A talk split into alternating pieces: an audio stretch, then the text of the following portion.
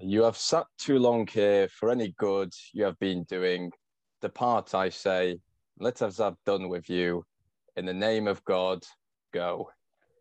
These were the words, uh, of course, uttered by Labour MP Arthur Greenwood during the Norway debate in 1940, uh, to which Tory MP Leo Amery replied, Speak for England, Arthur. And uh, just months later, Neville Chamberlain and was replaced by Winston Churchill. Now, today we'll be discussing a, a man who thought he was emulating Churchill himself, uh, Boris Johnson. Um, but uh, first of all, we'll be looking at the two important by elections coming up. And um, yeah, uh, we'll be seeing uh, what Johnson's uh, future prospects are if he were to lose these two seats. And um, happy today to, to say that uh, we have two guests with us today. We have uh, Jake and uh, William. Uh, welcome, lads. Uh, yes, Thank you for having me. it's my fated return. It's been a while since I've been on, but here I am again. Well, Can you just, uh, both of you, give yourselves a little bit of background, your political journey? Well, uh, for me, I mean, I was a a Tory, used to be, went to the SDP. Now I say like I'm just nondescript. I'll, I'll swing either way, you know. I, I haven't got a, a solid identity anymore, uh, but I'm from Lincoln, which is a, a seat that doesn't get talked about much. But if you're talking about elections, it's quite an important seat because uh, they need it if they if they want a majority. So uh, I'm in a marginal place, and uh, Jake, you're from Stockport, aren't you? Right? Well, I'm from Stockport, but I live in a slightly more marginal seat, and I'm definitely your run of the mill swing voter because in the general election since 2005, I probably would have voted for four or five different political parties.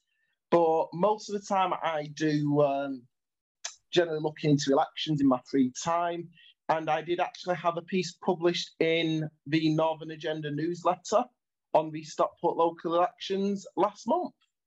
Well, I suppose I should add quickly that I, I do write for one book. I used to be a regular contributor. Now I'm just sort of like every once in a blue moon, you know. So yeah. Enough to put it in the, the Twitter bio, though, of course.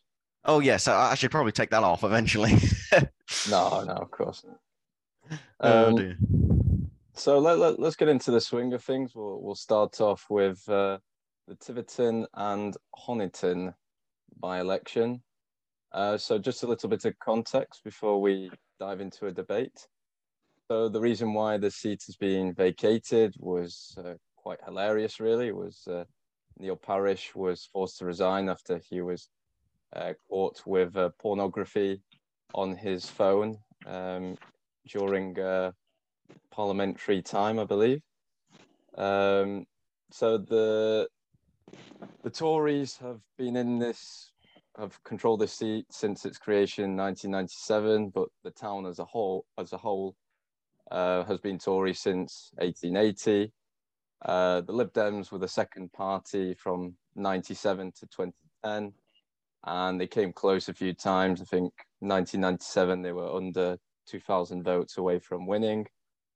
Um, but in the last two elections, I believe uh, Labour have been the second party. So the 29 result was the Tories won almost 36,000 seats, about 60% of the vote. Labour 11,500 uh, votes, which was uh, yeah just under 20%, and the Lib Dems around uh, almost 9,000 uh, votes, which was uh, well, I've put a 154%, which is obviously wrong. So I'm guessing that's 15%. Uh, I know one other thing that we should say is that uh, it voted 58% in favour of Brexit. So this is fairly heavily voting constituency. And according to the electoral calculus, the constituency is more economically right wing, nationalist, and socially conservative than uh, the national average. So, um, lads, um, what are the main issues facing us in this uh, by election? Well, one thing I think we've got couples in together is the cost of living crisis's specific impact on farmers and the apparent Tory failure to address it slash complacency on the issue, So as shown by when Ed Davey raised it in Parliament. If you've seen the video where the Tory MPs were immediately basically laughing him down when he was trying to raise the issues faced by farming communities in Devon, obviously in part because of a by-election, but it also does show a general complacency that we have seen other parties have towards their natural voter base, I think. We've seen increasingly since, I'd say, the 2010 election with the Lib Dems having built their position that they lost in 2015, uh, both Labour and the Conservatives feeling a lot more secure in a lot of their safe seats because they felt the Lib Dems were the only party that could have challenged them and we thought that threat was gone. But with that threat resurging, you would think attitudes would have changed, but they don't seem to be doing so. And William, have you seen any reaction to Partygate in the in the area, or is it really more focused on local issues this by-election? It'll be a mix of both, really. But Partygate plays into this whole idea that they're sick of the way things are at the moment. Uh, and uh, I think, you know, it's not as easy for the Lib Dems this seat, but I will look back at North Shropshire as a comparison. Uh, there, there was a 23,000 Tory majority there. It became a 6,000 Lib Dem majority, and, and Tiverton is um, 24,000. So it's around about the same sort of area as North Shropshire. So I think there's a, a good chance. There was an internal poll from um, the Lib Dems that had the Lib Dems one point behind, but usually the Lib Dem polling underestimates their own performance. So we saw in um, uh, Chesham that they predicted that the Tories would win by double digits. So if they're only one point behind in an internal Mm. poll, then I think that's a, a bad sign overall. Yeah, Um, I'd, I'd agree on that. I think also that it's more than a 24,000 majority because that's just the gap from the Tories to Labour. So the Lib Dems are facing a 27,000 vote majority against them. Yeah. But the difference is they overturned a similarly large majority in North Shropshire, which was, I think, a 63 or 64% leave seat. So they're in a slightly friendlier seat in a similar situation where, again, it is on a question of parliamentary ethics. North Shropshire was obviously breaking parliamentary standards with backdoor dealings and all that sort of thing. Mm. This time it's misconduct in a public office, and both of them are under the wider veil of even the top of the food chain in the Conservative Party is under pressure for rule breaking and misconduct. So As we know, Neil Parish was just researching uh, farmers and, and ploughing. He, you know, he wasn't looking at any pornography. That's, uh, no, no, no.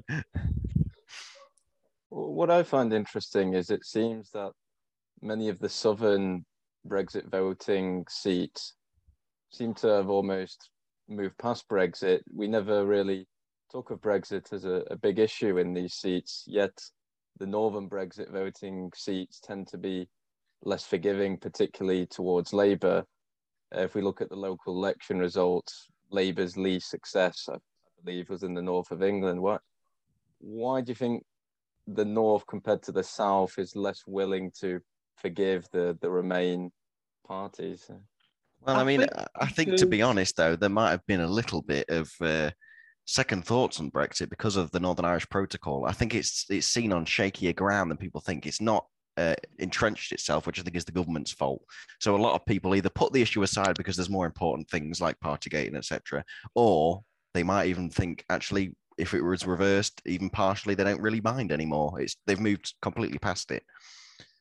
I think it's a wider issue though in the north anyway, because I think in the south Brexit it's done its move past, but I think for the north the not just the Labour position on Brexit in 2019, but the wider Labour policies and attitudes in 2019 spoke to a wider sense of being taken for granted by Labour, is why maybe northern Brexit seats are less likely to be forgiving Labour than the South is about Brexit because Brexit was just a piece of the pie for why the Red Wall fell against Labour, which I'm sure we'll come on to when we discuss Wakefield. But I think it is because in the South, now Brexit is moved past, the main issues are very much going to become more local and wider national, in the north, I think there's still underlying issues and rebuilding that Labour has to do, and that is going to make the fundamental difference because I think Labour in Tiverton and Honiton is going to have a similar result to Chesham, Amersham, and North Shropshire, where I think their vote share is going to almost entirely drop off a cliff. Because I, I, yeah, especially sorry. with a by-election, what we see is even as ta- as prevalent as tactical voting is in a general election, it is even more so prevalent in a by-election. And I think Mm. what we're going to see is the Labour, Lib Dem, and Green vote from 2019 will all be coalesced around the Lib Dems in this election in Tiverton, without a doubt, because most all of that vote will be remain and it will be anti-Tory to begin with. The question is how much of obviously that 60.2% the Tories got that the Lib Dems can actually break into. Obviously, we saw in North Shropshire that a 60% Tory vote share dropped into the mid 30s. So we could well be looking at that again because the cost of living crisis in particular, voters are going to very much be wanting to send a message on that matter. And, and you can you can really uh, the, the fear from the Tories is more palpable this time. Uh, like there's been some leaflets uh, that Ah, are sort yeah. of orange targeting the Lib Dems, so they know now they're sort of trying their best. I mean, it, it'll be in a bungled CCHQ way where they'll completely fail, but um, the, you know they're they're much more uh, worried this time about the Lib Dems. Um, but I, I think a lot of uh, conservatives might stay at home. There's always that that Mm, uh, mm. thing of, of conservative voters and the home counties when they're annoyed they they stay at home they're not going to necessarily flip but a lot of them will and it'll be enough of it to probably flip the seat so that's my prediction Absolutely, I'd agree with that. I think it is going to go to the Lib Dems in a similar North Shropshire margin because I think what we saw was Chesham and Amersham happened, and the Tories put it down to it's a Remain seat. We are very much a pro Brexit party. This is a by election. That's the end of it. and After HS2 yeah, HS2.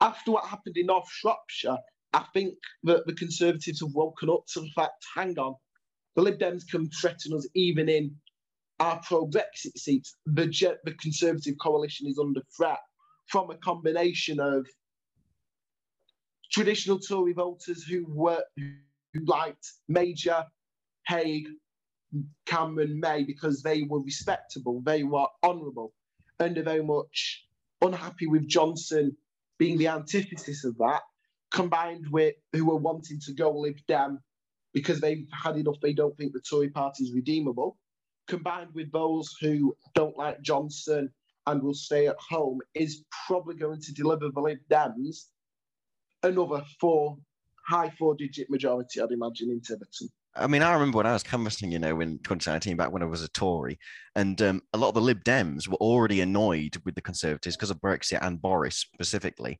uh, but they voted Tory because they were more worried about Corbyn. Uh, we don't Mm. have that anymore, so they're much more likely. So I actually think they've been shifting away from the Conservatives for some time. It's just that they've been slow to pick up on it, you know. And I, and I think now what has also happened is that both the Chesham and North Shropshire results have awoken a new sense of renewal in the Liberal Democrats after 2015. They'd been slowly picking up ground to the point of Jo Swinson, but I think they they're now really finding that their best way to win is to ignore national politics for the most part And so- uh, act as hyperlocalists. and uh, could that ever translate into success in a general election, or is this just simply success for by-elections? I think it absolutely could translate into success in wider elections because we've seen it's already translated from by elections to council elections. We've seen areas like I've done, I did a piece on Stockport Metropolitan Borough Council where the Lib Dems took a seat that I didn't think they even had a chance at taking. There in Stockport, they took both of the two safest Conservative wards in the area. The other Conservative held ward was purely a Labour Lib Dem fight when the result came out. What we're seeing is the Lib Dems are translating this by election success in a very key area, which is more middle class, traditional conservative areas that were voted for the Conservatives of Major, Cameron, Hague, and do not in any way like the more populist element of Hmm. Johnson's Conservatives. I see those sorts of voters that are ch- changing, like the American voter people we've seen, sort of like Meghan McCain, who were conservative. They are right wing people, but they cannot stand or in any way tolerate the populism that is becoming Mm. the more evident mainstream in conservative politics. And to many of them, I think now the Lib Dems, because they are so malleable on issues, represent a comfortable place to go to. Yeah, there there are nothing parties like the Joe Biden effect. If just be nothing and you'll be uh, an easy uh, protest vote. And I think, I mean, uh, there was some national polling that said they were like at fifteen percent or something. I mean, that's mad. Oh, that is yeah, going back to the levels of the Cleggian times where they could win sixty seats. You know, it's really Yeah. going back to that kind of era again, I've isn't it? quite a few um, nowcasts from based on opinion polls, which is seeing the Lib Dems high twenties into the low thirties, and actually in a position to take out some fairly big name conservatives in the next general election. So I think it's definitely something that conservatives should be watching out for. Wave Well, goodbye we- to Dominic Raab. Yeah, well, Dominic Raab, John Redwood, uh, William Wragg, who's obviously one yeah, of the William. lead Ra- anti-Boris conservatives. You know, was three very well-known, high-profile conservative MPs, at least, on the chopping block directly to the Lib Dems. So I think But uh, th- don't we say this every election? I, I remember in 2019, uh, people were talking about how the, the Lib Dems would wipe out Tories in Remain areas, and what did they get? About, about 11 seats in the end, and the leader they lost were the seat. on course to. And the only thing that saved the Conservatives, I think, in quite a few of these seats was Nigel Farage. Because once Nigel Farage came and said the 317 seats won by the Conservative Party in 2017 will not be contested by the Brexit Mm. Party, solidified that Conservative vote massively. The Lib Dems' hope, best hope for taking all of these Conservative seats, which was talked about, was that that Brexit vote was going to have fragmented and that they could have united the Remain vote. So in seats like Tiverton and Honiton, 58% leave, that meant there was a 42% Remain vote. The Lib Dem strategy at one point was solidify that Remain vote as much as they could. Hope Nigel Farage broke the Conservative Brexit vote in half and let them in. That's when we were looking. The Lib Dems are going to get 60, 70, 80, 90 seats. As soon as Farage was out of the picture in the Tory seats, that dream died. Yeah, and there is actually 12 right wing parties standing in uh, Tiverton, I believe, around about that number. There's Yeah. a lot of places for their vote to go. Well, what we've seen now is even when Reform does stand against the Conservatives or reclaim under Laurence Fox, which seem to be the main two that are coming up, they aren't doing any real damage to the Conservatives. You know, they're picking up between them three or four percent in most by-elections. Yeah, they don't have an And issue to drive them anymore, I think. So uh, the reform are not, never going to get to those Brexit Party heights that we saw. It's probably not going to happen. No, I think the Lib Dems have now got into a position where we had Conservative voters held the nose and went with Boris because they thought he could get Brexit behind them and get Conservative policies through. And what they're seeing now is you've got a Prime Minister who doesn't really command a majority in Parliament because only a third of MPs have confidence in him. We're seeing a Prime Minister who's overseeing, obviously, a cost of living crisis, interest rates at the highest level since 2009 after the Bank of England's announcement today as day of recording. It is becoming very much a case of people are looking who maybe would have the nose voted Johnson going, I do not, I regret my vote to vote for him in 2019. And these by elections are giving them an opportunity to almost take that back and change and show their dissatisfaction. So if Tiverton goes as we expect to the Liberal Democrats, I think that a good number of those 211 Conservative MPs who voted confidence in Johnson will very much have to take a look in the mirror and have a think is he really worth the risk that he is posing now? Because it will be their second safe seat of over 60% of the vote in a Brexit area in a year to fall to the Liberal Democrats, who were the biggest Remain party. But will the the excuse not be that these are simply by-elections? Uh, I mean, the Tories have a decent history of bouncing back from by-elections defeat. So they lost Eastleigh in uh, 2013, won it back 2015 general election. They lost Richmond in the by-election in 2017, won it back a few months later. They they they tend to just take these back. Richmond- Now, Richmond's an interesting example too, is there? Because the Lib Dems came took it you quite right in a huge majority in 2016.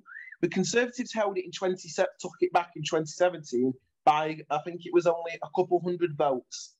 Yeah, with uh, what's his name? Um, uh, it was he's now in the Lords. Zac Goldsmith again. Yeah, It was Zac Goldsmith. Yes, of course, yes. an independent in that by-election. But what I think we'll see is even if the Tories do take back these seats in the next general election, which I think they will in North Shropshire, Chesham is much more up in the air.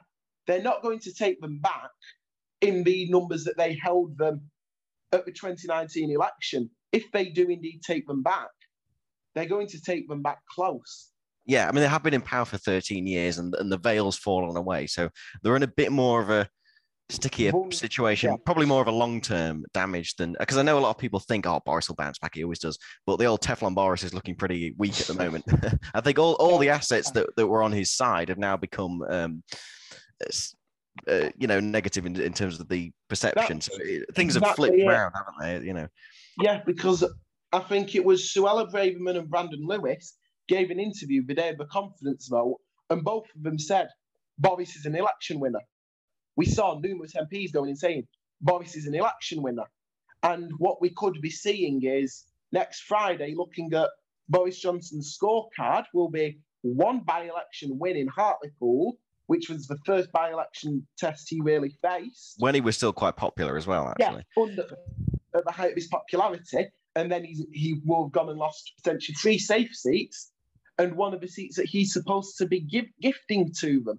But but don't So- underestimate the power of the Conservative Party to completely delude themselves because I mean Boris has got this Herculean ego. They will do anything to they. what they it's, it's different to Theresa May because they want him. They want him in there. It's like even if they know uh, he's no good for them, they'll they'll, they'll try anything to hold on to him. They'll, they'll find any excuse.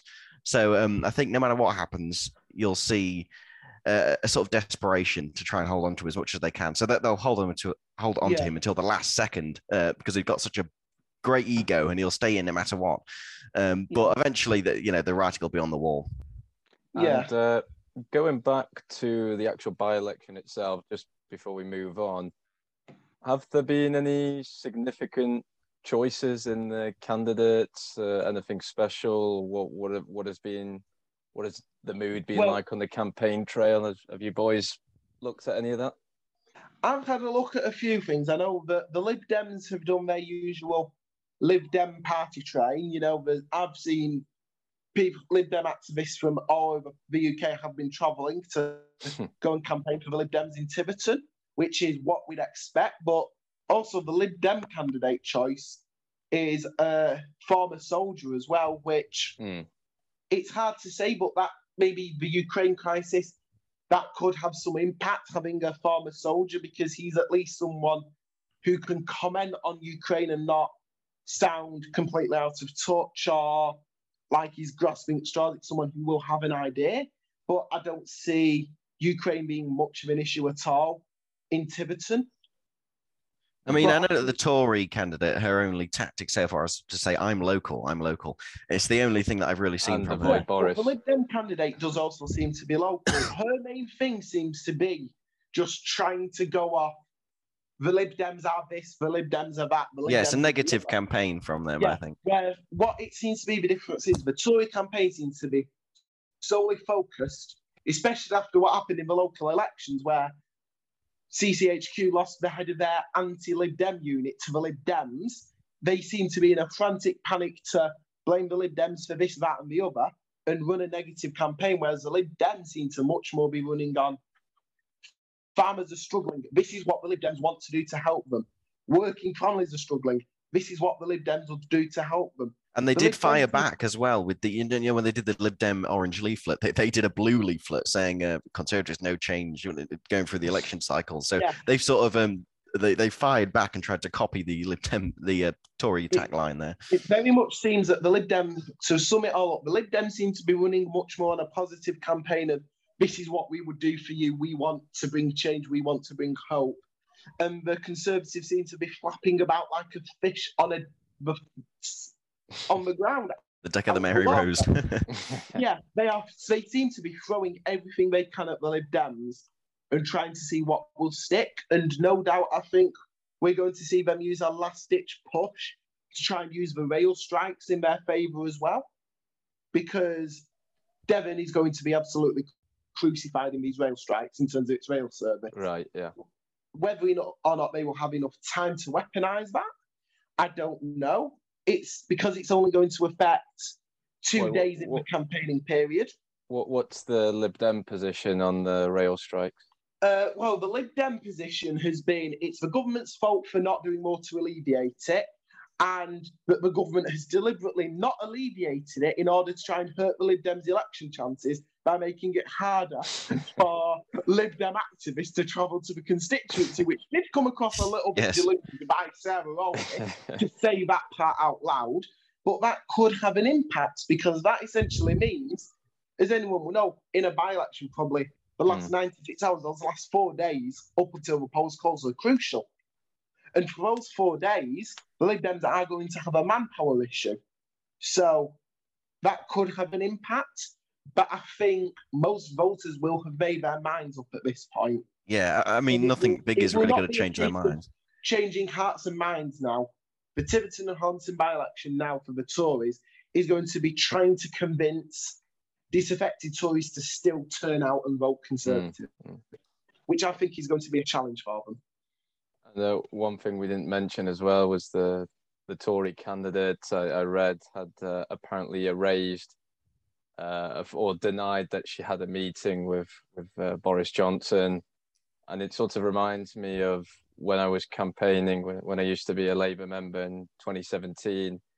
Every time I was door knocking, basically the party had to distance itself from Corbyn um, because he was just so hated in a lot of places. I places. saw that as well in my red wall, up here in the red wall. Yeah, same here. It was incredibly prevalent, and that, alluding to what I mentioned earlier, is yet another piece of that pie as we're going on to Wakefield. Why Labour's struggling to rebuild trust. So just to finish off this uh, segment, uh, let's have some predictions. Any any takes? Uh, Lib Dem majority gain majority of around probably five to six thousand is the high end. Yeah, that's what I would say. If a Tory hold, it will probably be a three digit or less Tory hold. I don't Yeah, a few hundred. Tories Yeah. holding on by a thousand votes or more, to be honest. And uh, just another thing, uh, turnout. What are we reckoning for the turnout? It's, I mean, I still think it'll be roughly around about the thirty-five percent mark, maybe a few points below, a few points Turnout above if they're double- lucky. Mm, I think turnout's a double edged sword. Either we will get the typical by election turnout in the low 30s, or we will see that people are more motivated than usual in a by election to turn out because of the incredibly unique circumstances the country is in. But I think it will be unlikely that we will see more than 50%. We're probably looking more 40 to 45% like we saw in North Shropshire. Okay, so well, you can get that on uh, Smarkets at three point three under forty five percent. So Ah, okay, let's uh, move on to Wakefield then. So, bit of context. Uh, so the seat is vacated for uh, slightly more disgraceful reason. Was uh, Conservative MP Imran Khan was uh, convicted of uh, sex offences on a minor. The seat itself was Labour since 1932 until the famous 2019 election and was one of the red wall seats that uh, collapsed. Uh, so the result itself was the Conservatives won around 21,000 votes uh, 47%, Labour around 18,000, around 40%, and uh, the Brexit Party uh, 2.7 thousand, uh, which is around 6%, just still significant-ish. So about a 3,000 vote majority for the Tories. And this is an even heavier uh, Leave voting seat with 63% on the 72% turnout. And according to the electoral calculus, uh, the constituency is more economically left wing, nationalist, socially conservative than the national average. So, what are the main issues surrounding this by election? Well, obviously, I think the elephant in the room is the former Conservative Member of Parliament. The there are obviously the videos that the current Conservative candidate is getting frequent questions about that, and he is handling it, to put it mildly, incredibly poorly. Yes, he made a comment about Harold Shipman, didn't he? Which was yeah, he interesting. Was, he was basically asked, "Are you not worried that this is a lost cause for the Conservatives with the history of the previous MP?" He went, "No, not at all. I'm disgusted by what happened. The right thing happened." But you know, Harold Shipman died in Wakefield prison. He was a he murdered 250 patients. But we all still go to the doctor and we still trust our GPs, don't we? So, I don't know why he decided to grasp for that one. That was a bit no. of an odd thing to bring and up. the other thing we've seen is it was yesterday, I believe I saw it, that he was asked about Brexit and the Tory candidate said, I voted for Brexit, but I regret it, essentially. He called yeah. Brexit a mistake. I don't know if that's because of the Northern Ireland Protocol wider issues. But the headline story was he's basically suggested Brexit was a mistake, which obviously does not bode well in a 63% Leave constituency. And just anecdotally, my, my grandmother is this uh, is a Tory voter who's flipping Labour, and the thing that's might be putting her back is this talk uh, from one of Keir Starmer's uh, advisors that they could uh, go back into the single market or the customs union. So any talk of Brexit can switch some people, so they ought to be careful about that. But they've already shot themselves in the foot by saying that. So, absolutely, I think also what is also significant is when you look back at the past few elections in Wakefield in 2015, Labour got set about 17,500 votes, which is what they got in 2019. But that 18% of the vote that was won by UKIP has transferred two thirds of that that so UKIP in 2015 won 18% in the seat. 12% of that has basically gone to the Conservatives, yeah. and the other 6% have gone to the Brexit Party. Whereas in 2017, that UKIP vote share had broken 50 50 into Labour and the Conservatives. So, what we're looking at really is we're looking at at least 18% of the vote that can definitely be considered to be Brexit motivated in its voting intention. So that will definitely play a huge role in where that 12% the Tories got that was UKIP, that 6% of the vote the Brexit Party has, where, where does that vote go to? I think that's going to be the big question. Mm. And I think with the Tory candidate saying Brexit was a mistake and Labour's attitude being the current Tory Brexit isn't working. We need to renegotiate and find a Brexit that works.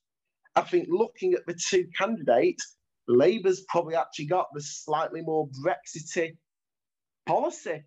And I actually think that Labour doesn't need a high turnout to win these kind of seats, um, uh, red no, wall seats. If, not. if they stay at home and there's no motivator to vote Conservative, then they'll go Labour anyway. They almost automatically do. And I think we've seen the, the, the polling come out. I mean, all of them are switching back. Mm. There was one poll that came out that from this seat in Wakefield that was, I think, an outlier that said that Labour were still behind by a few points, but um, there's been yeah. other polls that have said the opposite of that. So um, I, I was a bit sceptical. Shown Labour is reaching into 2017 and more Blair year figures of mid 40s, and the Conservatives are about 20% behind. Mm. We do have to factor in the fact that Starmer is still an unknown factor, and some people uh, are not motivated to vote for, for, for Labour. But that, but those same people are probably not going to vote Conservative anymore either. So it plays into their hands either way. No, absolutely. Because I think the thing is, while Starmer is an unknown quantity, Johnson is a very known quantity, and what we are seeing is a lot of these seats that went to him do not like him anymore. we're seeing he's, uh, I think, negative 20% approval in quite a lot of northern areas, excluding the cities. Yeah. Obviously, Partygate has shot his credibility. I speak to people in my area, which is a 57, I think, percent leave area that narrowly went to Labour. And there are people who said, I like Boris. I think he's done a good job as Prime Minister, but he's got to go. He can't stay. I wouldn't vote for him.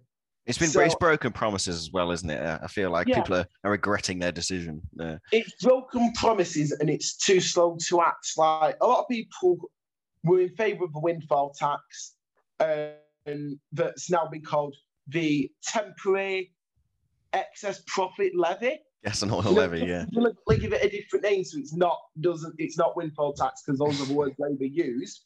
But you had a swathe of Conservative MPs all went and voted against it in Parliament, and a month later it became government policy. And a lot of people will look and think, "Hang on, Labour were calling this for, for this for months. It is a policy I want. Why should I vote for a party that opposes a policy I want and then implements it when it wants my vote?" What, you know, uh, I think what are people making of the leveling up agenda in places like Wakefield? Are they believing that- in it? Wakefield- Or? No. I Yeah, think think on levelling up will turn against the Conservatives because obviously Wakefield is in West Yorkshire, which would have benefited heavily from the high speed to Eastern Leg to Leeds, Yeah. which was axed in the integrated rail plan. Yeah, I, I think that that'll be it. I mean, the Conservatives shot themselves in the foot from the beginning by mentioning the word levelling up because uh, the economic disparity between the North and the South is so great that it would take decades to reverse. Uh, and and even if they try to, they couldn't do it. And but they're not trying. In fact, they're often doing the opposite. That's why I like to call it levelling down. That, that's the new term that I like to coin. Uh, so no, I think they'll be looking outside the back door and thinking, what's changed? Nothing. So I think they'll switch back or Yeah. just stay at home. And one thing I think has been incredibly absent from most conversations on this by election that I think needs to be mentioned is the Yorkshire Party. Yes. because whilst in general elections they're pretty insignificant, there was the West Yorkshire mayoral election Hmm. where they got about 10% of the vote across West Yorkshire in 2021 and they performed best in the Wakefield council area. So, Which I think Uh, it shows it's fertile ground at the moment for third parties to make an impact and make a headway. It's the essentially, I perfect think that ground. the Yorkshire Party is going to be in contention to win the seat by any stretch of the imagination. But they could well present a strong third alternative that's going to split the vote and is going to hamper the Conservatives even more because what we do tend to find in these northerny red wall seats is people tend to go Conservative because it's the best chance of it's the most likely party to win. But with their disaffection towards the Conservatives, the parties like the Yorkshire Party that are incredibly local focused become more and more popular. And I think with the cost of living crisis being at the stage where it is, I think that parties and groups that are focused on local areas and local issues are going to be popular because people are at the end of the day looking at their paychecks. They're seeing that they're not getting as they're in a lot of people still being paid the same amount of money as they were in 2019. And then they're looking at the inflation rate, which is since 2019 sitting at around, I think, 10 or 11% inflation on 2019. So people are looking at, I've not got any more money. It is hard, food is becoming more expensive. My money is worth less. There's a government that's not doing enough to help me. Why should I go and vote? Yeah, with, Right. with, with recession on the horizon, we return to the old adage of "it's the economy, stupid." Uh, Yeah. it- it- it's always the thing, isn't it? At the end of the day, that Well, uh, th- this made the French election uh, very interesting because uh, before the war uh, in Ukraine and uh, Eric Zemmour was climbing up the polls, he in some polls he had overtaken Marine Le Pen in second place on around 16%. Uh, because the whole debate was around the cultural issues, the social, the uh, immigration, identity, these sorts of things. And as soon as the war hit, uh, obviously the, the cost of living crisis came right behind it.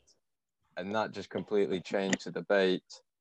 And whereas Zemmour has a more sort of, let's say, liberal economic plan, uh, Marine Le Pen is similar to to Johnson in the way of it's supposed to be a more populist economic program, and Zemmour just just fell in the polls quite quite quickly. So Yeah, uh, I, would, actually say Le Pen is probably even more, slightly more left wing and stronger on oh economy yes, than Johnson. I think what she actually showed is maybe where I think part, uh, there is ground in the sense of you've got, especially in the north, in the red wall, you've got a lot of people who are socially conservative, economically more left wing, and there's nothing really there for them. the their SDP. natural home SDP. but their natural home had been Labour until Corbyn came. And on Brexit, under Johnson, they went Conservative. But with the pinch on their pockets now, they are looking for a third option where they would probably turn to somewhere like the SDP or localist parties like the Arch Party, or they are returning to Labour because they're looking at Labour now and seeing it is more moderate, it has resolved anti Semitism, and it is not directly opposing Brexit to the extent that it did. And, and in the first past the post system, people are going to vote for who's going to win. So uh, Yeah. that's why I think. voting will also come into play, I think, in a large part, and that I think we're not go- we're going to see Labour's going to definitely make ground, but it's not going to make very much ground. It will only go up about four or five percent in vote share, but that is because it's sitting on its historic, its more historic norm in recent years. Because look, when you look back in the since the coalition, 2010 Labour won 39% of the vote in Wakefield, 2015 40%, 2019 40% again. Labour Look, was, Labour's coming from a natural position, so it's not Yes. going to gain massively, and it's not obviously not going to reach up to the level Corbyn got, which was 49.7%, because I think Corbyn did actually manage something in terms of turnout, but I think Labour is definitely headed to win the seat. Yeah, and this is why small C small C conservatives should uh, back some form of PR, throwing it out there. We need to change the voting system in order to change people's voting behaviour. But as things stand, it'll be uh, main two parties as usual. So Uh, and I think uh, also something uh, we we mentioned uh, the Yorkshire Party. One other candidate I think we should touch upon. I've only written his second name, which is annoying, but it's Akbar, and uh, he was a member of the Conservative Party. He quit the party and called Johnson an idiot. But uh, last year he actually won a safe Labour council seat in Wakefield. Uh, I think he's set to steal a few votes, but uh, from Yeah. whom? I I think it's interesting that it just shows that it is fertile ground for third parties. When Boris is hated, Keir is an unknown, so people are going to get to go to those smaller parties, aren't they? Especially if he's got name recognition already.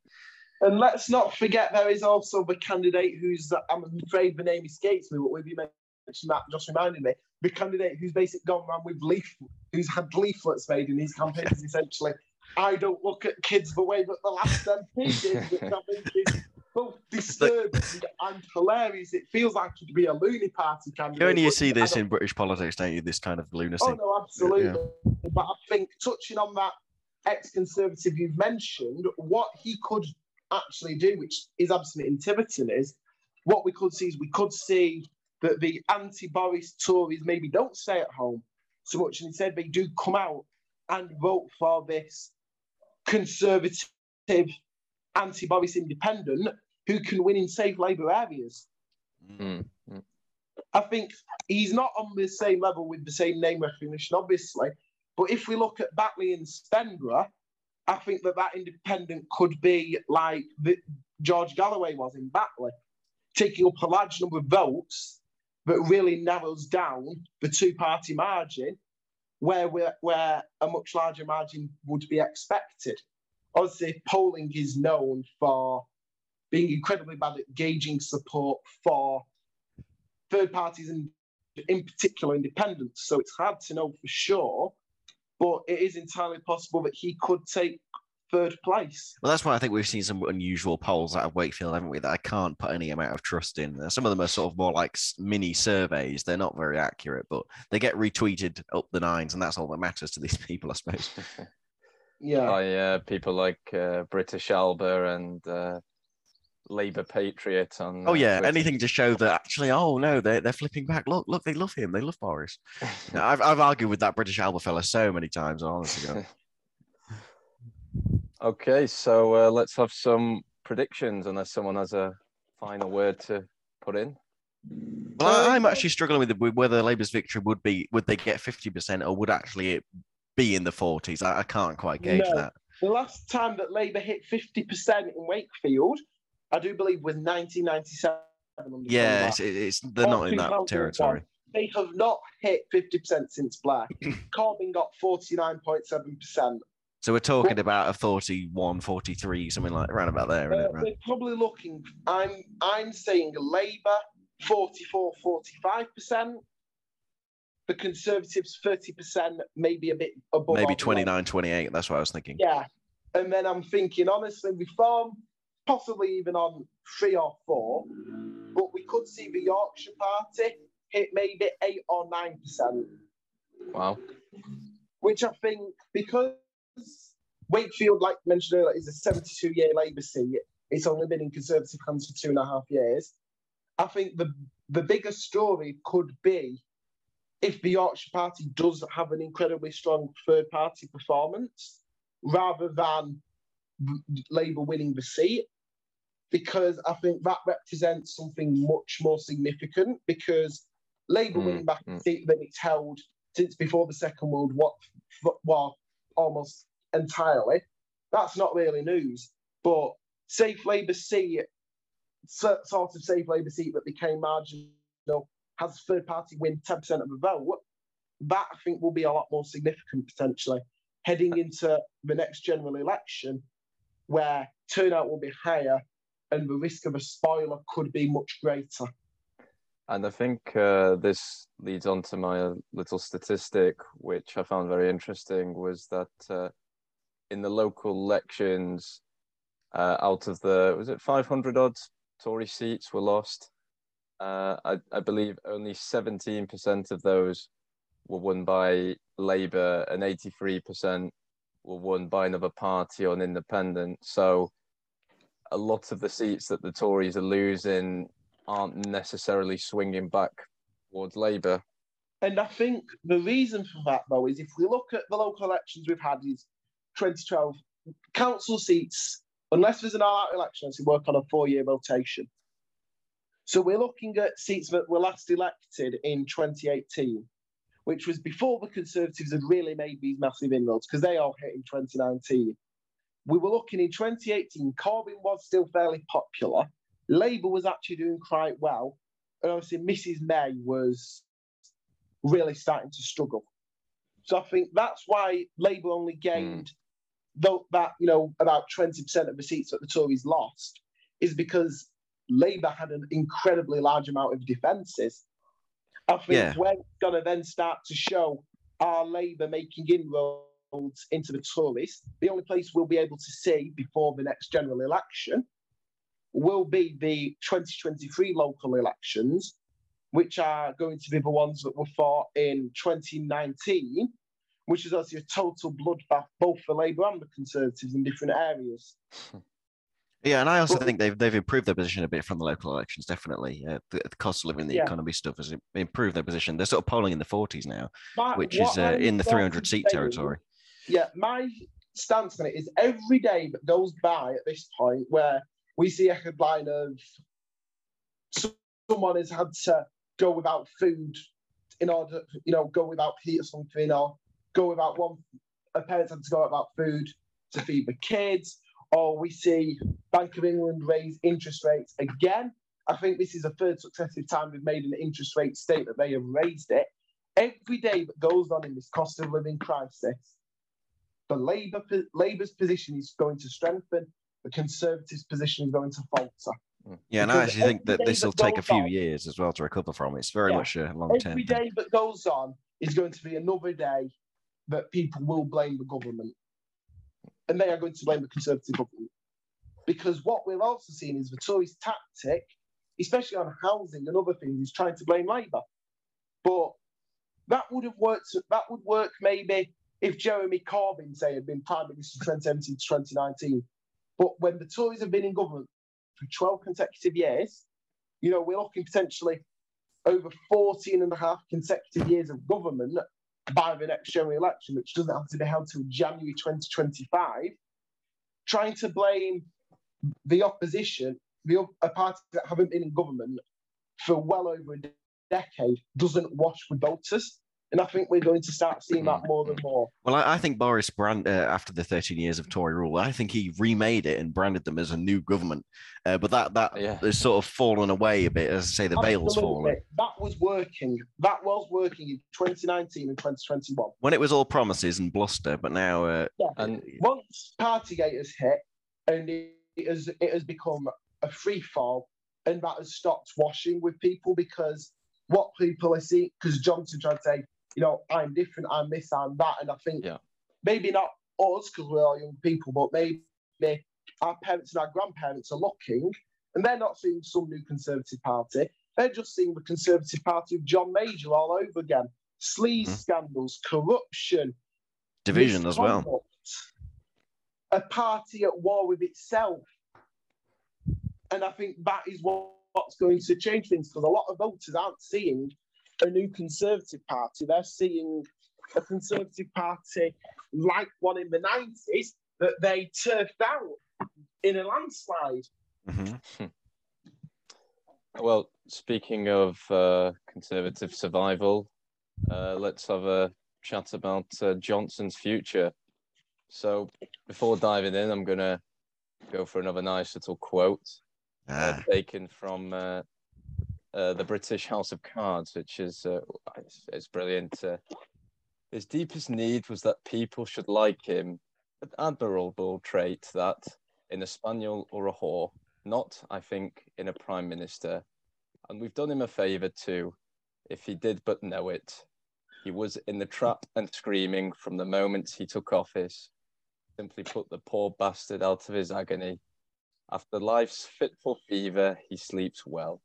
So let's not involve ourselves in any squeamishness, all right? Because this is just the start.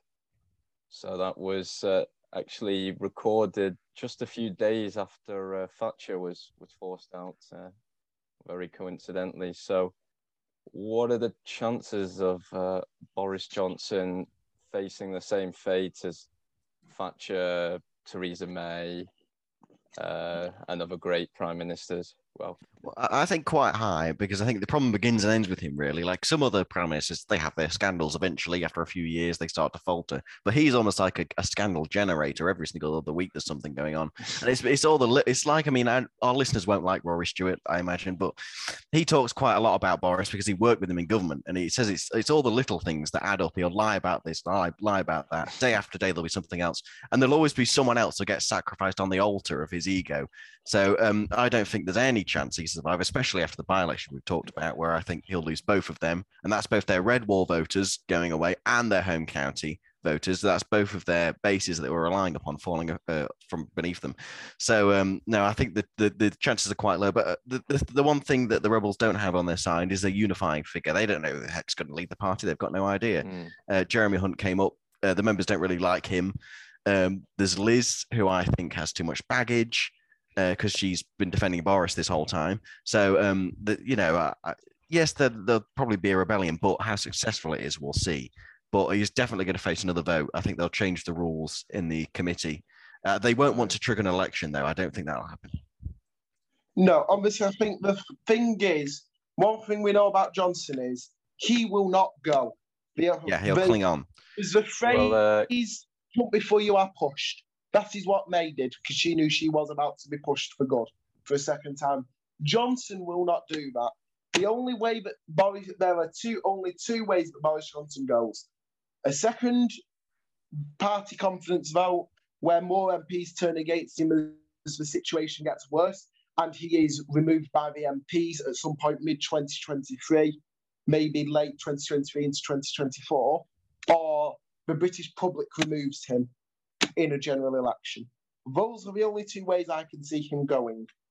What about uh, haven't the Lib Dems tabled a vote of no confidence? of Yeah, that actually, you know what, that irritated me. That did because Ed Davey used it to say, "Oh, look, they they're backing him. They're backing him." It's like, well, they don't want to go into an election without a leader or with Boris in charge. So obviously, they're not going to vote for an election now. They're going to try and entrench themselves with another leader, then go for the election in 2024. So I think it, it's more likely it'll be the former. It'll be a uh, confidence vote where the committee will change the rules to have another one. Because of course, there's there's currently a year in which he can't Yeah. face one. But I know that they'll they'll do they'll, they'll they'll change the rules to suit them as they usually do. So Well, yeah, I think the other almost perilous thing for Johnson is that a lot of his cabinet, people like Rees Mogg is a perfect example, who were all the rebels against May. When May won, I think she won, what was it, 60, Sixty-three percent. 63 37, you had Rees Mogg and others go out on the airwaves and say, she has lost the support of the majority of backbenchers. She needs to go. Johnson has lost by a larger margin. He is on more shaky ground than May. The difference is he doesn't quite seem willing to recognise that the same. And also What- there isn't a I mean Brexit unified the rebels. This time they largely backed the legislative agenda. I mean, if we had a Yeah. new leader, they'd say, The well, we're, we're going to pass the same bills. In the May era, I think that the rebels were start, were united behind Johnson. Yeah. The issue is here we've got a Mm, mm. collection of different categories of rebels. We've got who are against Johnson. We've got ones who were in incredibly marginal seats where he's turning toxic, Mhm. where they're basically wanting to try and be able to say to voters, look, I agree with you on the issues, and look, I do not agree with him. Save their own hides. Going off of a personal vote, you've got home county ones who were fearful of the Lib Dems, people like Jeremy Hunt, people like, I can't remember the name, but the MP for Guildford as well. You've got people that, in both sorts of seats. And then the third category you've got is griev- those with grievances. And I think those will be ones that people like more so Andrea Leadsom, who were Boris backers. He kicked them out of cabinet, and look what's going to happen. People like Ledson, Cox, and I think that is the entire reason why he will be able to cling on to at least a while. Uh, and Leadsom was a really bad side for him because uh, that w- she was someone who used to really back him quite thoroughly. So I think that was Oh, quite a bad side. absolutely. This It just shows that the got. different wings are coming in. It's like it's not just one wing. Mm. It's not about Lever or Remain. It's that there's more of a Yeah, across the party got thing. I mean, there is a mini side, a tiny weeny part of the party like Ellwood, who are using it probably to bring up Brexit as an issue again. But I don't think it's enough to unify people. Although it does annoy me that he says that because they're shooting themselves in the foot in terms of mounting a rebellion. If he's going to go out and say, "Oh, we should rejoin the single market," Mm. which is something that just doesn't go down, doesn't wash. But Well, nonetheless, absolutely. But I think it's like he's lost people who were backing him when he was before he was even mayor of London, when he was just candidate for mayor of London. They were defending him against issues he'd had then. He's started to alienate himself. And let's remember, he got what was it, 211 votes? And 170 odd Conservative MPs are on the government payroll. You know, Yeah. he's he's largely been survived by the fact that he is the reason a lot of these MPs have government jobs. So I think the issue is he will not realise when it is time to go unless I think people like Raab actually realise the writings on the wall, like Thatcher. The only way that he will maybe resign is like Thatcher if the cabinet all go to him and basically start a whisper campaign against each other and say, you know, of course, I back you, Prime Minister, but the- I'm hearing murmurs the rest of the cabinet Well- do not. You know, Well, well, they- we know that the Conservatives will, some of them, even if they're in government, will be talking to people and trying to organise things for a leadership campaign under the table. They they did that before, and I think they'll do it again. There'll be, I mean, I think there'll be some people in government who would have voted against him in the confidence vote, but it's a free vote, right? So who's going to know?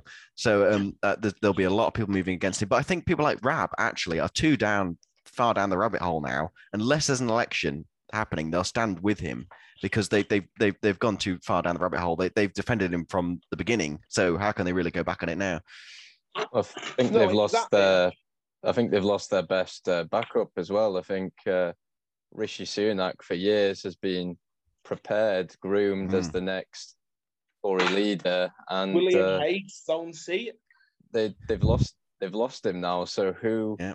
Are they actually going to replace him with? Is I, I mean, it'll be a massive roster of different people, well, won't it? There'll be so it's many. Funny you mentioned that, and also mentioning a leadership campaign because I saw an article somewhere, and I think it's very much true that number ten itself is ready for a leadership contest. Apparently, number ten was preparing for a potential leadership contest, and apparently, number ten was prepared to back Liz Truss. They were very panicked, weren't they? Yeah. Yeah, there was a moment because obviously, if you remember, by 12 p.m., Mrs. May had had public declarations of support from 50% of the Conservative MPs. So the vote of no confidence was announced at like 8 or 9 a.m. Within by lunchtime, she had already won the vote. Yeah. Johnson, I think, only got maybe 45 maximum had publicly declared they were going to vote mm. by the time that the vo- members were going to go and vote. I think that what that has also shown is, whilst he still has the support of these 211, it is a lot shakier than the support that Mrs. May had from her MPs and her and those who were willing to back her. They're just waiting for that flashbang moment, which might approach yeah. at the end of the month. I, I think that is I very think... much the case. I think uh, something we got to point out as well is uh, Liz Truss being quite eager to scrap the Northern Ireland protocol. For me, it seems she's sort of trying to blarney the the ERG a bit and trying to secure mm. some sort of path to the final two if uh, a leadership contest were, were mm-hmm. to be announced, in my opinion. I mean, I think well, she, she's a strong contender. I mean, it's a, it's a mistake for a few reasons because when she gets up to the public, people will say, well, you backed Boris for all of it.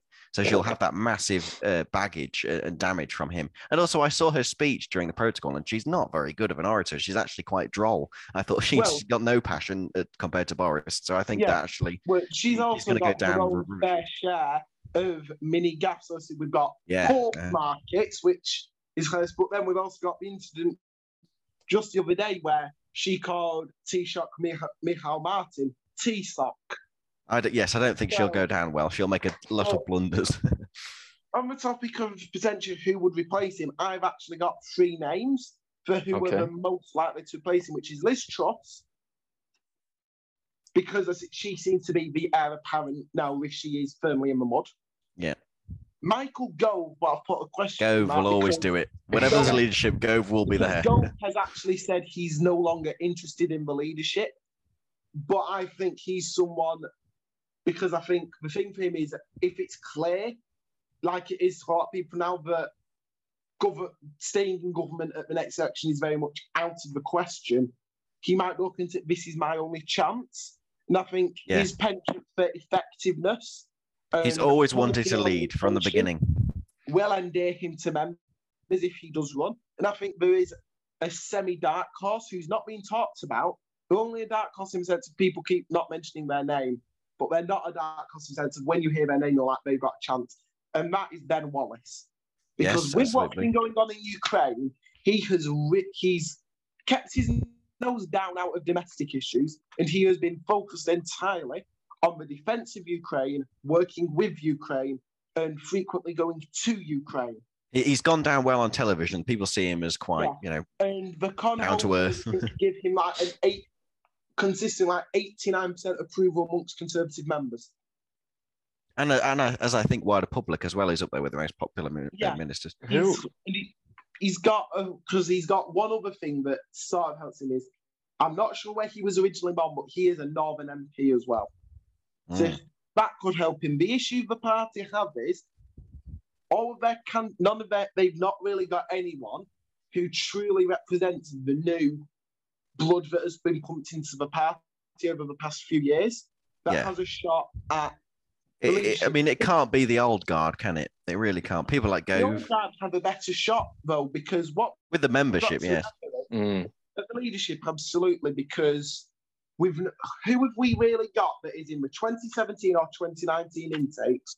Who have we got that's in this new, more, even more fiscally moderate pro-Brexit wing of the Conservatives, who is really a strong leadership candidate because Truss doesn't Right. count. She's a former Lib Dem Republican. So someone I'd I'd quite like to see go far is uh, Kemi Badenoch, but uh, I think Yeah, It's well, I mean, I, I said from the start they soon. should they should have made her minister for education, but uh, as usual, they're too scared to do things like that. It's uh, too controversial. I think, I think the other issue is when you are a party that's been in government now for 12 years, you're expected in a leadership election for all of your leadership candidates to have government experience. Yes, you are. Yeah. That is the other issue for the party. They need, they really need someone who's got high level government experience. And I mean, there's these- there's people have got some like like Penny, but she's only been in international development and trade, and not as a main minister. Defence. So Mm. defence. yeah, it's mainly her it's mainly her navy stuff that I think will go down Yeah. well. Well, She's worked for George Bush's campaign before. Penny has. That's an interesting fact for you. because with the, obviously the cost of living crisis, you would you'd want someone strong on the economy. On the economy, there's no one left in the Tories who's been chancellor and could win. Because Sajid, I think he's a bit too shaky to win a leadership election because he was out of the fold for too long. And obviously Rishi is dead, so it would come down to someone with foreign policy or defence policy experience, which leaves four options of Liz Truss, Ben Wallace, Jeremy Hunt, Penny Mordaunt. Jeremy Hunt, Yeah, and. Ellwood or Tugendhat will also throw their hat in the ring. yeah, they'll throw the hat, but they wouldn't be a serious contender. So No, they'll go down like a lead Penny- balloon. Penny wasn't at defence for very long. Which is unifying. I think that, that both the Yeah. Remainer sides, the Brexit MPs, could get behind her, but I think Liz is the big contender, isn't But she? if the party wants to try virtue signaling and go for another female leader, they're going to go for Liz, no doubt. Yeah, it's a mistake, um, but yes, that'll probably happen. Yeah. So it's really going to be most likely a contest between Liz Truss and Ben Wallace, which sounds very strange to say because if we think back 12 Oh, months, God. everyone was thinking there will not be a contest to replace Boris. It will be Rishi. No ifs, no buts, and of. Well, But I actually think, I mean, you say about Ben Wallace, I would caution and say that Ben Wallace might not have uh, leadership ambitions. He's, he's he could be the type of guy to sta a step back from it, really. Exactly, no, but he's he's someone that he's he's 50 50 if he'd run, but if he were to run, he would be a strong can. People will encourage him to do so. That the people oh, around Oh, no, him will say, "Go for it." You know, they will push him. I think he will definitely have. I think he will probably be the choice of the Northern Tory MPs. Possibly, yeah. Because I think they especially do not have anyone to go for because we even saw Dehenna Davison publicly came out and said, I voted to remove Boris Johnson as leader, which I think Oh yeah. shocked all three of us. It did. I mean, I mean, of course, these things. There's always some unpredictable person that pops up, and things go completely differently to what you expected. So we'll have to caveat all of what we're Well, saying we- here. you I don't. I think we shouldn't forget uh, David Cameron versus David Davis. Oh yeah. I, mean, like we're talking about, it has to be someone with governmental experience and not Yeah. a sort of I newbie. mean, Davis was a shoe in at the start, wasn't he? I mean, Yeah, really. And So One Can we have person a who I do think Cameron-esque winner? might have leadership ambitions, but I, and probably would stand to quite a lot of members quite like, but has basically ruined his brand in the past few months is Grant Shapps. Because he is, Yes. there's no denying he is an effective communicator. You know, he does his TikToks, he's been using Michael Portillo fairly effectively. Oh, yes, the raising his Portillo stuff. But if we look at the transport policy decisions that have been taken in the past year, we had the integrated rail plan scaled back a number of commitments in the north of England, such as Lack of Northern action on P and O. Don't forget about his P and O that he did nothing Yeah, about that, the- that was company. Northern Powerhouse Rail and High Speed Two Eastern Leg. Yeah. Then we had the P&O ferry disaster. Then, during the backdrop of the no confidence vote, the government quietly dropped the high speed two link from Manchester through to Wigan to connect high speed two. HS2 is going to be one bit of track by the time they're done with it, isn't it? They're just cancelling Yeah, every single so- leg of it.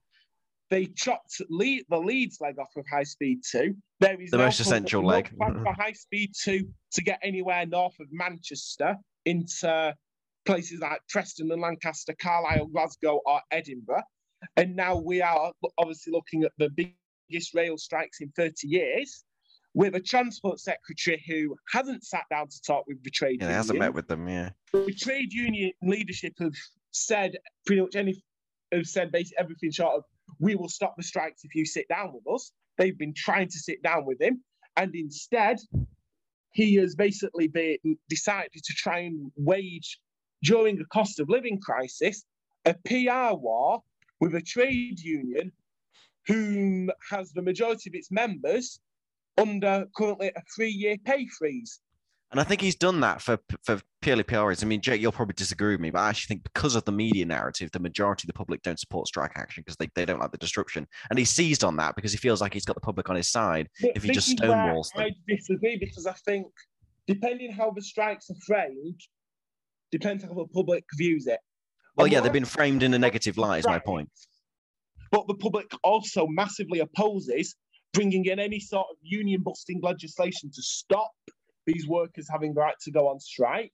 When you Yeah. raise a question such as, would you be willing to go on strike from your job if you were during these crises, if you were under a pay freeze? Most people seem to be saying yes. Yeah, I mean, it, the parallel hasn't been drawn with P and O, but it's it's the same kind of situation. It's it's the part of the gig economy, the uh, temporary work, um, no stability. It's that kind of thing, and uh, but it hasn't Well, been framed that way. Though that's my point. No, Well, no, it's the because a- people people have just been seeing that oh they already earn what is it over 50k and they don't Yeah, they don't need yeah. any more money I'm that's actually most people really glad you've brought this up because the government is deliberately using misleading statistics on this. Because whilst it is true that the average ra- rail worker does earn fifty thousand pounds a year, that is because train drivers are included in that. When you remove train drivers from that calculation, who are in large part not going on strike, you're looking at more a mid twenties to thirty thousand average wage, which isn't anywhere near as much, and is obviously can be a fair bit harder to potentially support a family on, depending on the wider circumstances. And, they, and they're the ones that have got the least job stability as well, so they could be no, made redundant. What we're also seeing the strikes for isn't just the pay rises. What we're also seeing is the government is trying to get Network Rail to cut tens and tens of millions from its budget, which is putting track maintenance workers, signals, and other key infrastructure workers' jobs at risk. And Got him on his soapbox now, Julien. He's really going in. On, he's going that- in on this. no, but that is another reason behind the strike, which is they are saying eliminating our jobs is a potential risk to passenger safety, and we are not going to, and we are going to go on strike to fight against any attempted compulsory redundancy, which isn't an unreasonable thing to do. So it's it's going to come down to framing, and I think Shapps is actually trying to frame himself for the leadership bid as tough on trade unions because I don't Hmm. think this trade union Eventually, dispute yeah. will go anytime soon. And his calculation probably is by being tough on the trade unions, he can try and evoke Thatcher to an extent that will potentially garner him support amongst the membership, which it probably will. But that could then be an issue for him if he were, Hmm. say, to become party leader, because then you're going to be potentially say, say Bobby is forced to go mid 2023 and Shapps were to become leader, you're then even deeper into a cost of living crisis. Then with a prime minister who will be best known for cutting investment in areas that need infrastructure investment and for telling people who've been on multi-year pay freezes, no, you can't have a pay rise to match inflation. You can't. Yeah, and those things, they'll, pay that- they'll be, uh, again. He's, he's adding baggage that will damage him later Yeah. down the line. So he may be the great communicator now when he goes on the news, but these things do fall away pretty quickly. Yeah, and change it. A change in what we have also seen is the slightest change in your position in government can make you go from incredibly popular to incredibly vilified. Yeah, Sunak is just the, the case study in this, isn't he? Really, Yeah, well, so I was going to say Theresa May proved quite popular as a and Home Theresa, yeah, Secretary. yeah. She Mm, became mm. prime minister, and her popularity just began instantly plummeting because of the additional spotlight and pressure. Although I never forgot about the 20,000 police officers that, that she cut when she was Home Secretary, but, you know, Yeah, by the you mean by. The 21,000 that she cut that the government has now pledged to bring Yeah, back. will still Bringing back, yeah, what they 1,000 cut, yeah. Police officers fewer than we were when the coalition entered government. Yeah, tough on crime, everybody. Yeah, but, but one last thing on the Tory leadership I'll bring up is one thing that did also help push May was the grandees. Obviously, you know, the the long-term mem- members, the former leaders, the former this is what they do. They get all the, those kind of people on side. They'll be doing it right now. They'll be talking to people that, in preparation. Yeah, but when you just look at the fo- living former Conservative leaders going through the list, you've got John Major, is basically, I'm pretty sure, has called on Boris to resign on more than one occasion. You've got Iain Duncan Smith, who has stayed quiet, but I'd imagine probably did vote no confidence. Michael Howard, who's no longer an MP but and has stayed silent on the matter. Lord Hague, who said if he were in Johnson's position, he would have resigned. Cameron, who has stayed quiet, and Mrs. May, who we know, who everyone can guess her position. So when you look through the six living former party leaders, you've got half of them are known publicly to oppose Boris's leadership, and the rest are completely unknown. And the, for a Conservative Party leader to not have the support of any of their predecessors, I think is more damaging than people are realizing, especially coming election. Come a general election, that could be incredibly damaging Mm. because what the Conservatives might well need to do to win back the disaffected Southern voters is traipse out all these former leaders that voters were very happy to have voted for and get them to say, keep the faith, vote blue.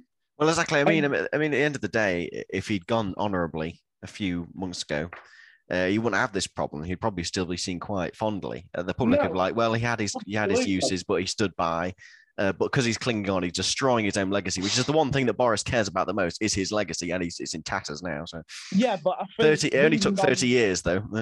Yeah, but I think if you're the Conservative Party going into the next election, trying to keep these southern, more middle class voters, and you're not able to traipse out any former Tory leader to support you, quite honestly, you're in the shit there at that point because, Yes, words on no- this podcast no are controversial. Yeah, there's no one that they were voted for, been happy to vote for in the past that was a Tory, but it's telling them it is still the Tory party I led.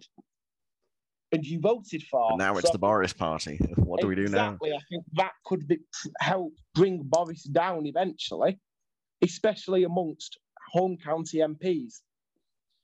Uh, just to jump in, there is one thing that was came up yesterday, which some people argue that uh, could help uh, Johnson is the Rwanda flight being cancelled because the the optics and sequencing of Rwanda pretty textbook Johnson, like he sort of acts as the, the guy railing against bureaucrats to try and deliver a policy that's very popular um, amongst the the realigned conservative voters. So, do you think if you were to, let's say, pull out of the ECHR, for example, could that see him worm his way back? Uh, I, I I think No. no, and I, I I would say no because they're not going to withdraw from the ECHR. I think if they were going to do it, they would have announced it already. I saw Patel's statement afterwards. He said, "Well, you know, this is just this flight. We'll get them on the next one. Don't worry. you know, they, they haven't done a judicial review of the entire policy yet, so they're sort of kicking the can down the road as they usually do."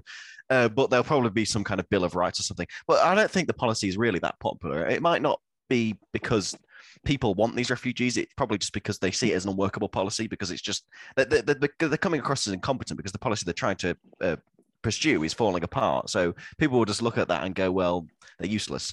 So I don't think that it- it'll uh, galvanize anybody. At the end of the day, our own domestic courts back the policy, um, but I don't see them withdrawing from the convention. I don't see it happening. I would go further than that. I wouldn't say that it is some sort of antidote to his issues. I think that it would be like if you were, po- it would be like taking yet another poison because his opinion has already been done. where I think across the public it was 46% to 24% or something in favour of remaining in the European Court of Human Rights to against it. So it's clear the majority of the public is in favour of remaining in the European well, it's the, it's the the human rights is a buzz term to people. When they hear that, they, they have nothing but positive connotations with it. And if if, No, if that's this- under threat, then the only the only people that trying to push forward further with Rwanda is going to help him with is with those who already back him. Mm. I don't see it giving him rebuilding any bridges for him with Tory middle class suburbia or more rural voters who are looking towards the Lib Dems. If they're already looking towards the Lib Dems, I don't think saying, oh, we're going to deport a load of people to Rwanda is going to help with that. And it's also not going to help with working class voters who are bothered about the money in their pockets because it's all that they will look at it as the government is spending all this money arranging flights and paying for fuel and planes and all this to deport illegal immigrants, only for the policy to be being struck down and them to then find all of the migrants they put on this plane have actually been ordered off the flight for varying reasons. it's it's a very odd use of deported. It's an odd use of money, isn't it? Because they could just have onshore processing facilities and build more of them and process them here. They don't necessarily need to send them abroad. If you're going to send like a handful of people abroad, it's not going to be a deterrent at all. I think they'll look at this and go, oh, "We're going to keep coming." Also, the fact that there are what thousands coming in each year, and on the plane you got about fifty people being shipped off. So you Yeah, You and there was there was that's over there was a few hundred today, so even so. Yeah, what we could see, you in order for it to work, you would potentially need to be doing three or four flights per day. And I think in the cost of living crisis, where fuel prices are going up, a lot of people will look at it and go, "That's money that could be spent elsewhere." More yeah, and they, and they will keep handing out the injunctions till they're blue in the face. So there's no way you're going to get a flight Yeah, off. No, don't think. absolutely. The only way that, and I think also, whilst you said the domestic courts haven't ruled against the policy, whilst that is true, it has not fully been settled in the domestic courts because it has only reached the Court of Appeal. No, but I do think that based on previous rulings, such as Shamima Begum and stuff, I think they'll they'll probably back the policy. well, Um, the Supreme Court is obviously hard to read and predict. There's, it's a 50 50 chance if it goes to the Supreme Court because what I think could hurt the policy because at the minute, the domestic action is only been, has only been on stopping certain flights. It's not actually, they've not actually fully challenged the Yeah, and that's the government line at the moment, even with the ECHR. But at the end of the day, it doesn't help them whether domestic courts back them or not, because as long as the European court blocks it, then th- it's going to be But unworkable also, anyway. when it does go through the domestic courts on the case of the legality, the issue is when you look, like with the Shamima Begum case, you had a lot of former Home Secretaries and other people saying the Home Office can do this. There is nothing against the Home Office doing this. Whereas with the Rwanda policy, we have actually seen Theresa May has come out and said she believes it is illegal. Well, and if it survives, it's on the basis of a public interest, and is there a public interest? It's less, it's more shaky here, isn't it? Yeah, that's the thing. Also, that there is no. I think the only the only way to ensure that this policy is actually legal in certainty is to actually pass an act of parliament explicitly giving the Home Office these powers. Because at the minute there's nothing there, but there is also there is obviously what is going to come into play is because the government hasn't passed anything saying oh, they can do this. Well, we've got, say, X, Y, and Z international agreement and obligation saying, well, technically you can't do this. That's where it's going to come down to ultimately. And I I, think Rwanda is going to, and the Rwanda policy is just going to very quickly become a buzz term for trying to keep Conservative MPs on side. And I think as well, uh, the Tories are the typical party of, oh, this is a bad look. And uh, with Russia and Belarus being the only two other countries to have withdrawn, uh, the, I think most Tory MPs will probably be thinking, oh, this will be too much of a bad look for us to do. Oh yes, so- they'll get a hammering from the twenty-four seven broadcast media. Well, you can Sky imagine- Channel Four. They'll never let think, go of this. I said earlier that only one third of Parliament actually has confidence in the Prime Minister. So if there was an attempt to, tr- this is the thing, even though people are saying, oh, the party Conservatives have an 80 seat majority to do this, they have an 80 seat majority to do that, they actually don't. They are, for, in, for all intents and purposes, for any issue that is not fundamental standard Conservative policy, this is a minority government. You know, That's why I think the Bill of Rights thing hasn't happened. Now, it is a minority government. That's why I'm unsure on if even a Bill of Rights can pass, because all it takes is for some enough of those 148 MPs to get jittery, and it will go regardless of what whip that the party puts on it, even if they make it a three line whip. The I devil is in the detail, though. It depends what they put in it. It Yeah, depends if it, yeah. it will come down entirely to the wording and the presentation of it. But Also, a parliamentary question for you. Jake, on, on this. On this, can I ask? Can they do it so the bill requires a, a a larger majority to repeal? Can they make it a higher act of parliament? uh, I'm honestly not sure because Bit of a research question there for us. I don't think that there is any constitutional framework for that. I suppose part but parliamentary Parliament- sovereignty, right? Just do what you want. On the one hand, because Parliament, on the one hand, Parliament is sovereign, and it could say, you know, because Parliament is sovereign, it could pass a bill saying that, but then it could pass a supplementary bill by a simple majority to overrule that. Yeah, and you can't bind future parliaments either. No, Uh, that's another constitutional like, rule. that's what we saw with the fixed term So- Parliament Act. Whilst that said to call a general election, you need two thirds of Parliament to back it under the Yeah, they just they Parliament Act. passed it anyway, didn't they? pass a standard bill calling for an election. God, our legislature is so powerful, isn't it? Circumnavigate it. So on the one it. hand, they could put something in a bill they pass on Rwanda policy or anything, saying it'll take 60% or 66% to repeal. But they could also just pass a separate bill that overrides it entirely. And then just say to the court, and then take it to the courts, and the courts will say the newer law supersedes the older law. And that Yeah. older law is essentially therefore repealed through the back door. Okay, well, uh, on that note, we'll just finish off with one final question, which is Can Labour get back into power? And uh, what is their route back into power? Um, yes, they can. They have two routes. One route is minority with Lib Dem confidence and supply, which will be a difficult one to negotiate, but I think they could get by saying to the Lib Dems, it's either you vote confidence on us or the Tories are going to stay in. It's that Or, simple uh, Second path, A referendum on PR, surely, will be on. Oh yes, perhaps. a lot of Lib Dems seem to be of the attitude now that the time for a referendum is past. They would Ah, okay. demand direct implementation, Oof. not a referendum, because we saw with the 2011 referendum that you then just see that all sorts of underhanded, dirty tactics are used. And I think the second path Labour could get into power is Scotland. Because whilst the SNP is dominant, what we have seen is the SNP has become dominant on anti-Toryism, basically saying SNP MPs will stop Boris Johnson doing this. SNP MPs will stop the Tories doing that. The Tories have done this wrong. The Tories have done that wrong.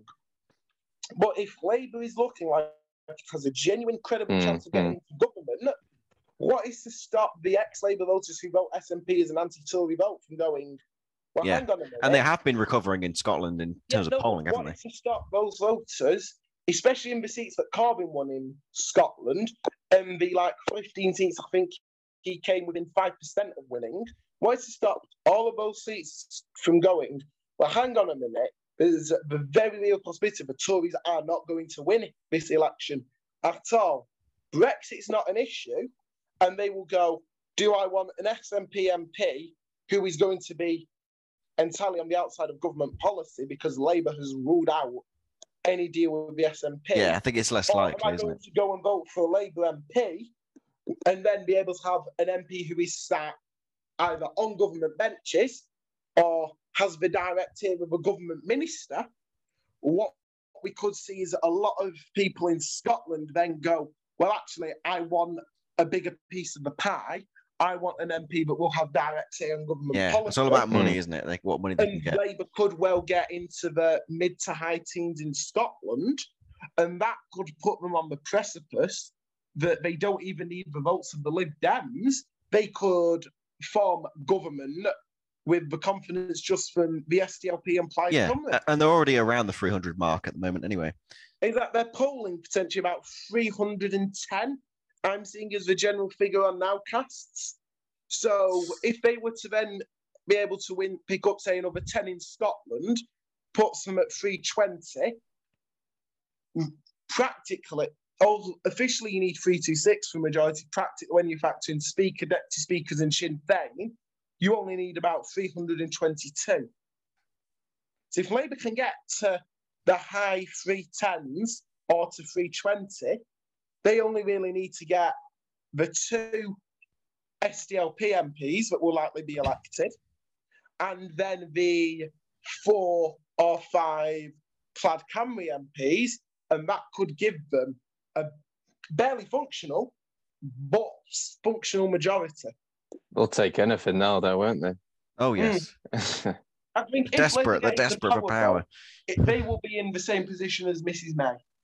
It will be very similar to Mrs. May's position of either away for thin majority or they're going to be constantly having to go cap in hand to other parties. But I suppose their third option is to just go outright, we're not going to do a deal with any one minority, and we are going to dare the SNP and Lib Dems as anti-Tory policies to kick us out and let the Tories in. William, Which- any final words? Yeah, but I, I I would agree with that. I mean, I would. I, I mean, I hasten to add that a Lib Dem Labour coalition could be a tack line for the Tories to use in terms of Brexit. Because I mean, I've I've predicted before a few times that Labour, if in government, if they had a significant amount of votes, they wouldn't vote to rejoin the European Union, but they would. I, I could see the EU using them to drag us back into some EU spheres, uh, maybe customs union or single market, uh, one or both. Uh, and I, I think that the Tories will probably use that. They'll use the coalition scare, but it depends where Labour are in the polls. If they're in a more comfortable position, they could potentially rule out any kind of agreement and try and win a majority. Uh, but it just depends where they are. But uh, ironically, that's actually the Tories' fault because in the in Johnson's Brexit deal, uh, basically it's going to be in 2024, I believe. There's an opportunity to opt in Renegotiate. Yeah. of some sort. So essentially, they've left the door open for people like Labour or the Lib Dems Yes. to do that. And the EU didn't want us to leave and want us to come back in. That's one thing even Remainers sometimes don't understand is if they could have their chance, they'd have us back in. Uh, and I think they, they're using the renegotiation parts of the agreement to do that potentially. And I think the other thing that can't be ignored is with the cost of living crisis, if we get to the position of the next election where, you know, We're still definitely struggling with the economy, but most of Europe has actually recuperated and is maybe not in as bad recession or even not in recession at all, then the argument for rejoining at the very least the single market and customs union becomes infinitely stronger. And I think then trying to say Labour wanting to go into that is a bad thing wouldn't work because a comparison of economies would show that it's proving better in the single market without of it. I mean, they would be clever about it is they wouldn't frame it as completely rejoining the EU. Uh, they'd be clever about it, of course. Let's say it's Oh, no, our it own would not deal. in any way be rejoining the EU. Well, it would be because would the single market and customs union gives you aspects of EU membership that we didn't like and voted against. So it would do, but that's not the way they'll frame it. Well, I don't, I don't think we should worry about that. The the Italian economy is about to explode, so Yes, the yeah, that's true. On its on its knees. Um, it's the euro, it's the eurozone at the end of the day, isn't it? Which thank goodness we didn't join. right. So I think uh, we've had we've said all that we needed to say. So uh, yeah, it's been great uh, chatting to you lads. Uh, thanks, William, and uh, thanks, Jake, for coming on. My No pleasure. problem. Maybe do it again soon. Yeah. oh yes, yeah. I'm heaven, sure, heaven uh, forbid that I become a regular. Goodness me. I'm not sure. Well, what's her name? Uh, what, the Labour MP who just refuses to give up her seat.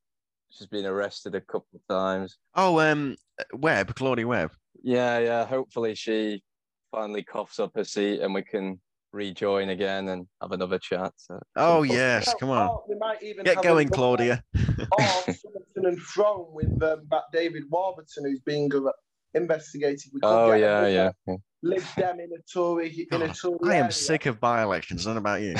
Oh no, but just to touch on that first slightly, if one were to happen in Somerton and Frome, fr- or through, through however you say it, it's terrible to say. That used to be a Lib Dem seat as well. So if a Lib Dem a vacancy were to crop up there in a by-election in these circumstances, I think we'd see the Lib Dems have start doing the Macarena. God, they're painting the town orange, aren't they? Oh, absolutely. would be. That's uh, a chat for another time anyway. So yeah, we uh, don't want to get too much into that. Thanks again, lads, and uh, thanks to everyone else for joining in and uh, listening uh, to the three people who are still listening at this point. So thank you very yeah, they they peeled off ages ago, didn't they? And if you didn't, then you deserve a medal. It's probably going to be us three just listening to it all back ourselves. but anyway, thanks everyone, and uh, join us uh, for another episode soon.